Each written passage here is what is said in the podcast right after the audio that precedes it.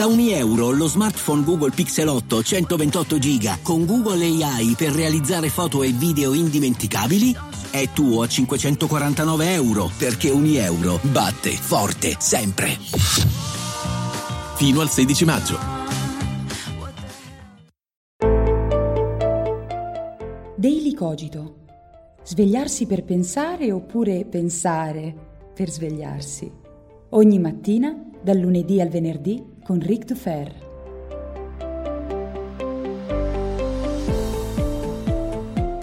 Ciao a tutti e bentornati per questa nuova settimana qui con Daily Cogito. Io sono Ric Dufer e vorrei aprire questo lunedì con un argomento molto personale perché oggi vi racconto che cos'è per me il teatro.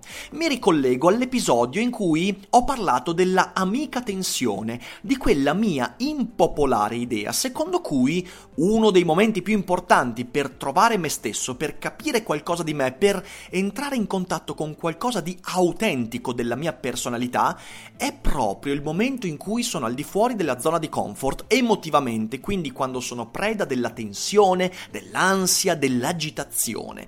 Quella puntata ha scatenato tanta curiosità, tanta perplessità, tantissime domande, commenti, email, moltissime e vi ho promesso in quell'episodio di approfondire la questione perché la radice di quella impopolare idea sta proprio nella mia esperienza del teatro. Vorrei spiegarvi oggi perché secondo me il teatro non è affatto finzione se non per lo spettatore, ma per chi fa uso del linguaggio teatrale, beh, è l'esatto opposto, è forse la verità più autentica a cui possiamo giungere. Vabbè, a parte questa iperbole, adesso ci tuffiamo in questo interessantissimo argomento. Prima di farlo però vorrei dare due notizie importanti. Primo, una cosa tecnica. Se sentite l'audio di minor qualità, eh, questo è dovuto al fatto che ho rotto il cavo del mio microfono Blue Yeti e quindi per qualche giorno, fino a mercoledì giovedì, sentirete la registrazione con il mio vecchio audio registratore Tascam. Spero non sia un problema ma non penso, insomma, giusto per darvi questa notizia, magari poi neanche la notate tanto, ma mi pareva importante perché sono un maledetto pignolo. Seconda notizia, questa sì è veramente importante perché ancora non ho avuto il coraggio di dirvelo, fra due settimane Daily Cogito va in pausa estiva. Niente panico, fermi lì, non, non cominciate a stra- strapparvi le vesti e i capelli. Io vado sempre in pausa d'estate con tutte le mie attività, eh, perché è importante per me riordinare le idee, ricaricare le batterie e quindi eh, chiuderemo la prima stagione di Daily Cogito, che è stata trionfale, ragazzi, trionfale, e lo faremo come si deve, domenica 21 con un episodio speciale, particolare, e insomma, poi si va in pausa. Questo significa che per tutto agosto e per la seconda metà di luglio non c'è Daily Cogito, non ci saranno video, a parte qualche eccezione, eh, sicuramente però non ad agosto. Se però volete continuare ad avere e ricevere mie notizie, oltre a seguirmi sui social, Instagram, lì posterò tutte le cose che faremo in viaggio, in vacanza, nei festival, eccetera, eccetera, eh, beh, il mio consiglio è quello di aderire alla mia community di Patreon, non solo perché lì io sono molto presente anche nel periodo di pausa, ma perché i miei mecenati di Patreon riceveranno durante questa pausa un podcast a settimana, più o meno a metà settimana, il mercoledì o il giovedì, eh, con eh, qualche argomento argomento, approfondimento e poi durante questo mese e mezzo di pausa farò arrivare a loro anche eh, dei video, un paio di video esclusivi. Eh, accedere alla community Patreon è facile, con 2 dollari al mese si può fare e io ringrazio sempre quella meravigliosa community di quasi 230 persone che da quasi 3 anni mi sostiene economicamente. Sappiate che se io riesco a fare un podcast al giorno tutti i video, tutti i contenuti, è in gran parte merito loro perché, perché rendono sostenibile questa attività molto molto invasiva dal punto di vista delle energie e del tempo dedicato. Poi se aderirete al Patreon, oltre a ricevere questi podcast esclusivi e questi video durante l'estate, sono certo che non ve ne pentirete perché eh, entrerete anche nel gruppo WhatsApp e chiacchiererete con questo gruppo meraviglioso di persone. Il gruppo WhatsApp è un posto interessantissimo. Insomma, vabbè, non voglio dilungarmi troppo. Però, se non potete fare a meno della mia voce, delle mie idee, dei miei discorsi e argomentazioni, quello è il modo giusto e non ci abbandoneremo per tutta l'estate. Eh, quei podcast non verranno pubblicati per, ehm, per il resto del pubblico, sappiatelo, saranno esclusiva di Patreon. Ma adesso veniamo a noi. Ah no, prima di venire a noi, poi Daily Cogito ritornerà riprenderà con la seconda stagione, con nuovi argomenti, nuove musiche, nuova sigla, nuove tante cose a settembre, quindi insomma comunque ehm, sarà, sarà di ritorno molto presto. Ma adesso davvero veniamo a noi, questo era molto importante che lo dicessi, ma adesso appunto entriamo nell'argomento. Io ho una eh, particolare idea del teatro. Ora, teatro, soprattutto in Italia, eh, l'Italia è il paese della commedia dell'arte e anche del teatro amatoriale, il teatro viene percepito come la costruzione di maschere, cioè si fa teatro per eh, mettersi addosso la maschera del personaggio, che sia Amleto, che sia eh, il Lavaro di Goldoni, insomma, eh, diciamo che il teatro è la costruzione di maschere, la giusta posizione di maschere, cioè il nascondimento di sé. Ora, questa percezione è data dal fatto che la maggior parte di chi fa uso del linguaggio teatrale in Italia, appunto, ha alle spalle la tradizione della commedia dell'arte, che è esattamente l'interpretare delle maschere prestabilite, poi sto semplificando, eh, però in realtà le cose stanno così, e poi una buona parte delle persone che fanno teatro lo fa come esperienza amatoriale, quindi non come una ricerca interiore, ma come un hobby, che va benissimo, ma ci porta a una distorsione del ruolo del teatro. Io ho fatto per molti anni teatro di improvvisazione, teatro d'avanguardia, teatro sperimentale, ho fatto tanti progetti di cui sicuramente in futuro vi parlerò, tanti progetti che in futuro mi piacerebbe anche riprendere quando troverò il tempo, le energie, le risorse, eccetera, eccetera, ma la mia formazione formazione è di teatro di improvvisazione. In questa esperienza io ho portato avanti tantissimi progetti, tutti quanti falliti, ovviamente, eh, come ogni esperimento eh, così radicale in effetti deve finire,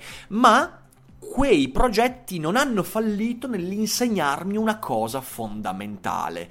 E ciò che mi hanno insegnato è che il teatro è la dimensione dove tu puoi trovare te stesso. Perché? Perché all'interno dell'esperienza del teatro, soprattutto del teatro di improvvisazione, tu comprendi che tu sei la tua capacità di adattamento. Questo ha a che fare con la filosofia, ha a che fare con la concezione di identità.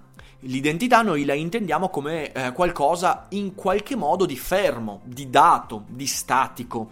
L'identità è ciò che non cambia all'interno del marasma del Pantarei, in cui tutto scorre, tutto cambia, tutto muta, in cui non scendo mai due volte nello stesso fiume, ma quando io non scendo mai due volte nello stesso fiume, spesso mi dimentico che io non sono lo stesso, non è soltanto il fiume ad essere cambiato, ma io stesso sono quel fiume. Ecco, questa è una cosa importante perché ci fa già capire cosa intendo dire quando affermo che tu sei la tua capacità di adattamento. Tu non sei qualcosa di statico, tu sei la capacità di ascoltare un cambiamento. Ora, parliamo del concetto di improvvisazione. Cosa vuol dire improvvisare per me, per la mia esperienza? Improvvisare significa prendete nota, state attenti perché questo è un concetto un po' complicato e di nuovo, come giusto che sia, controintuitivo. Improvvisare significa conoscersi così a fondo da saper utilizzare se stessi giocando con il contesto. Questa è la definizione che mi è stata insegnata da chi mi ha trasmesso la passione per l'improvvisazione. Ora, qual è il contrario? Prima di arrivare a spiegare un po' meglio questa mh, formula solo apparentemente astrusa, il contrario di questa formula, che cos'è? Beh, è il concepire l'improvvisazione come approssimazione.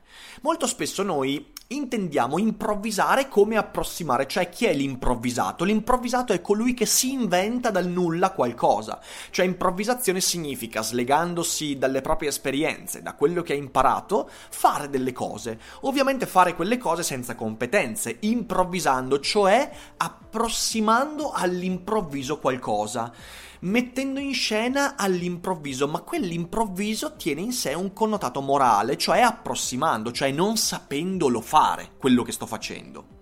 Mentre vi ribadisco qual è la formula, eh, perdonatemi, queste sono le campane di schio che domenica alle 18.45 non si sa perché partono come delle pazze furiose, vabbè, vi ribadisco la formula. Improvvisare per me significa conoscersi così a fondo da sapersi utilizzare, da saper quindi utilizzare se stessi, giocando con il contesto. Cioè, l'improvvisazione non è approssimazione, anzi, L'improvvisazione si raggiunge attraverso un lungo lavoro, il più possibile quotidiano, continuo, molto attento, approfondito, al fine di conoscere propri meccanismi di adattamento che ti permettano di usare te stesso giocando al tempo stesso con il contesto, cioè sapendoti adattare a ciò che ti si presenta di fronte, non per tradire quello che sei, ma proprio per utilizzarti. Insomma, improvvisare da questo punto di vista significa trovare confidenza con la propria adattabilità. Ed è la dimensione della confidenza con se stessi che fonda la mia immagine di improvvisazione. Vi faccio un esempio, un esempio dei tanti progetti che ho fatto di teatro di, teatro di improvvisazione nel corso degli, degli anni. Eh, e quell'esempio mi viene in mente uno spettacolo che facemmo in provincia di Padova in una notte d'inverno eh, nella disperazione del freddo in, un piccolo, in, una piccola sala teatrale. Eravamo un gruppo di quattro persone eh, che mm, lavoravano insieme da circa un anno e mezzo. Si parla del mio periodo universitario, quindi studiavo e facevo teatro insieme ad altre mille cose. Ecco, con queste quattro persone avevamo ideato uno spettacolo, lo chiamavamo spettacolo liquido, con pochissima fantasia. Si trattava di uno spettacolo in cui noi salivamo sul palco, c'era davanti a noi un'urna, proprio un'urna tipo elettorale, e ogni spettatore sulla sedia trovava un bigliettino e una penna e doveva scrivere qualcosa, qualsiasi cosa su quel bigliettino e dopodiché doveva prendere quel bigliettino e infilarlo a mo' di voto all'interno dell'urna. Una volta che tutti gli spettatori avessero fatto questo, noi aprivamo l'urna, pescavamo a caso il biglietto e dovevamo mettere in scena entro 30 secondi ciò che trovavamo in quel bigliettino. Ora, se avessimo approssimato e non improvvisato, sarebbe stato un disastro. Perché? Perché in realtà l'improvvisazione, e lì si trattava proprio di improvvisare, non conoscendo il contenuto, ma conoscendo così a fondo noi stessi e il gruppo da poter mettere in scena eh, in maniera originale ciò che di volta in volta il contesto ci presentava.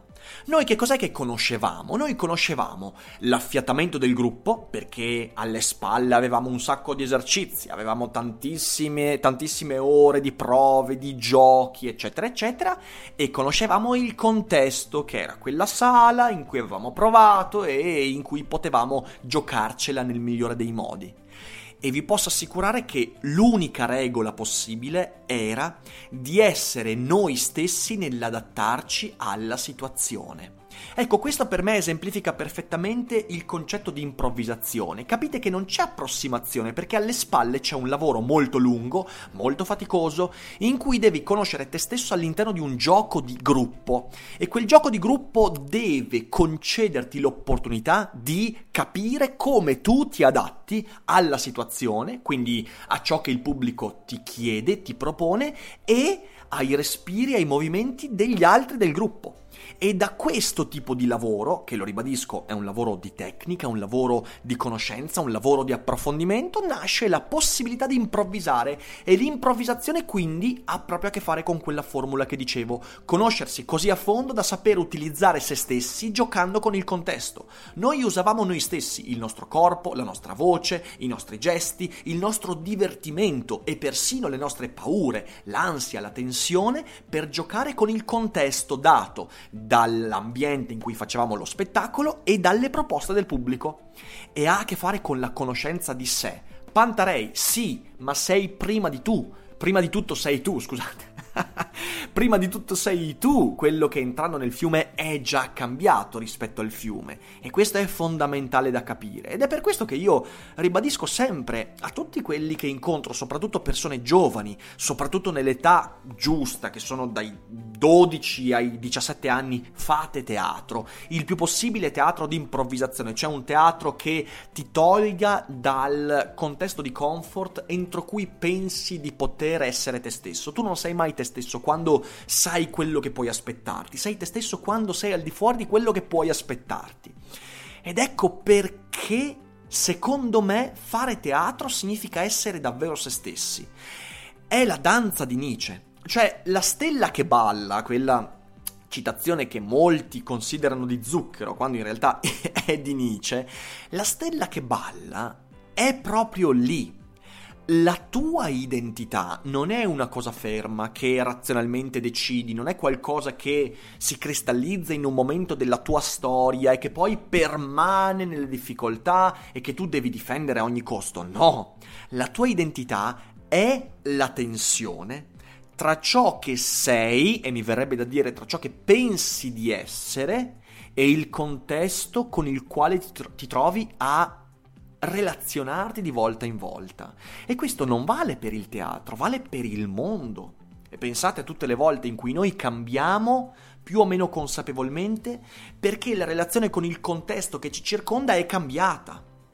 E più noi siamo consapevoli dei nostri meccanismi di adattabilità, che lì sì sono tutti diversi gli uni dagli altri, e forse ciò che è davvero individuale è il modo in cui cambio, cioè il modo in cui reagisco al cambiamento, l'adattabilità, la necessità di cambiare in relazione al contesto, eccetera, eccetera, è in quel cambiamento che tu trovi la tua dimensione e anche la tua felicità in queste settimane in cui ho portato Seneca nel traffico, eh, per quanto Seneca nel traffico sia un monologo, quindi non è più un lavoro di gruppo, e sia ovviamente scritto, cioè nel senso c'è un, una sorta di, non è un copione, è un canovaccio con dei punti, però io ho sempre un buon 25-30% di spettacolo che cambia di volta in volta, perché il contesto deve suggerirmi parti nuove che non sono parti nuove dello spettacolo o del contesto del pubblico, ma sono parti nuove della mia capacità di adattamento, che certamente mano a mano che il tempo passerà, piano piano diventerà sempre più rigida, perché invecchiare significa anche essere meno propensi all'adattamento, ma io uso il teatro, uso l'occasione del palcoscenico sempre per ricordarmi che io sono quel mutamento. Ed è per questo quindi che io ho fatto quell'elogio della tensione, perché quell'adattamento si manifesta prima di tutto nella tensione, nella tensione che non è la tensione semplicemente dell'ansia, dell'angoscia, del, dell'agitazione, ma è la tensione fra me fra i meccanismi che di me stesso conosco e il contesto che non conosco. In quella tensione io trovo indizi su quello che sono. Ed è per questo, lo ribadisco, che il mio suggerimento è sempre quello, a qualunque età, in qualsiasi situazione, di trovare occasioni per uscire dalla zona di comfort, per agitarsi, per essere tesi, perché nella tensione riconosco meccanismi che fanno parte di me in modo irriducibile. Solo che quei meccanismi sono meccanismi sempre sfuggenti che trovano dimensione solo nella mia capacità di adattarmi e ovviamente anche di fallire in quell'adattamento, quindi nel fare figure di merda, nello sbagliare, nel dimenticarsi, nell'essere fuori contesto, nell'essere un pesce fuor d'acqua, eccetera, eccetera. Per me il teatro è questo. Perciò il teatro non è finzione, il teatro è finzione per chi lo vede, per, per, lo spettatore. E deve essere così, perché il teatro è fiction per chi lo vede. Ma per chi vive il teatro, Beh, il teatro è l'occasione giusta per capire un po' meglio come sei fatto. Io l'ho sempre vissuto così, lo vivo ancora oggi e ogni giorno mi ripeto quella formula lì, cioè conosciti così a fondo da saperti utilizzare giocando col contesto. Questo è ciò che mi ha insegnato il teatro ed è quello che cerco di applicare in tutto quello che faccio, non solo sul palcoscenico, ma anche nei podcast, anche nei video e anche nella vita di tutti i giorni. Questo è uno dei motivi per cui, ed è un motivo di vanto e di orgoglio, quando incontro persone che mi conoscono solo tramite web, una delle cose che mi ripetono di più è cavolo, ma sei uguale ai video, cioè ti muovi, parli, pensi e ti esprimi esattamente come nei video.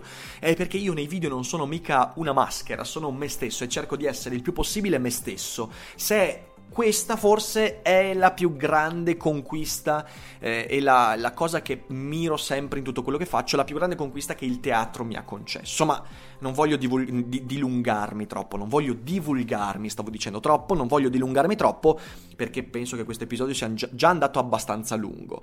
Eh, voi se avete fatto teatro ditemi cosa ne pensate, eh, se, avete teatro, se avete fatto teatro di improvvisazione oppure amatoriale, ditemi se vi riconoscete in questa immagine che per me è una parte fondamentale eh, non del teatro ma di me stesso, cioè io cerco di vivere tutto con quello spirito lì, a volte ce la faccio, altre volte meno, ma sono anche abbastanza contento dell'equilibrio che ho raggiunto.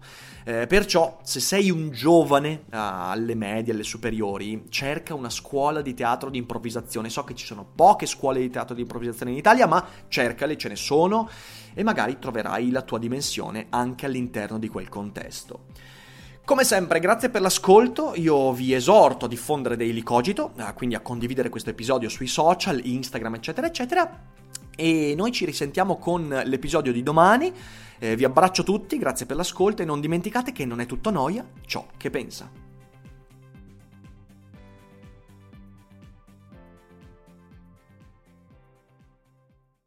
Vacanze in Sicilia o in Sardegna. Con i traghetti GNV viaggi in relax, porti tutto quello che vuoi e ottieni super vantaggi. Col nuovo programma Fedeltà MyGNV accumuli punti viaggiando, ricevi un cashback del 20% e tanti sconti a bordo. Non c'è modo più conveniente per andare in vacanza. Scopri i dettagli su gnv.it.